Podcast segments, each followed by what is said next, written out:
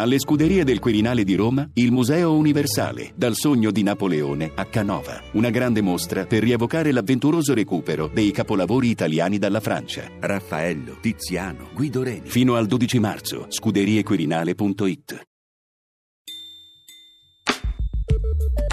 L'arca di Natale. Animali da non perdere. Sembra una pianta, ma è un animale. Si chiama Corallium rubrum, cioè corallo rosso. Mangia plankton e vive in grandi colonie sottomarine a forma di grandi rami rossi. Il corallo rosso è una specie esclusiva del Mar Mediterraneo. Forma vistose e colorate colonie su fondali rocciosi profondi. Le colonie di corallo crescono molto lentamente, possono vivere per centinaia di anni, preferiscono ambienti con poca luce e possono essere trovate anche queste colonie fino a 150 metri di profondità. Una colonia di corallo è fatta da tanti minuscoli polipi che si affacciano dalla superficie di uno scheletro calcareo e sono alla continua ricerca di piccolissime prede. Ciascun polipo ha la bellezza di otto tentacoli armati di cellule urticanti. Le meravigliose strutture costruite dal corallo rosso sono ricercatissime fin dall'antichità per fabbricare gioielli e monili che sono apprezzati e sono stati apprezzati in tutto il mondo.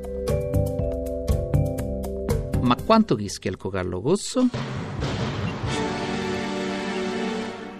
Livello di rischio 2 in pericolo. Proprio per il suo valore, il corallo rosso è stato oggetto per secoli di caccia e pesca intensiva oltre alla pesca specializzata, anche e soprattutto la pesca di frodo, che usa purtroppo anche esplosivi e tecniche di prelievo invasive, hanno portato alla distruzione delle colonie di corallo e degli ambienti rocciosi sui quali il corallo vive.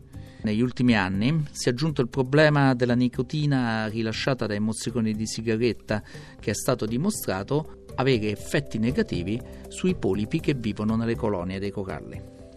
Per frenare questo costante declino, da alcuni decenni si studia la riproduzione del corallo in cattività. Forse, a partire proprio dagli esemplari allevati, sarà possibile reintrodurre del corallo rosso in ambienti non minacciati dall'uomo, restaurandone così gli habitat e anche le popolazioni stesse.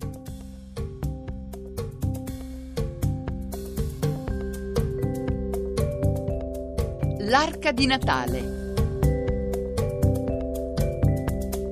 Marco Marcelli ha raccontato Il corallo rosso. radiotrescienza.rai.it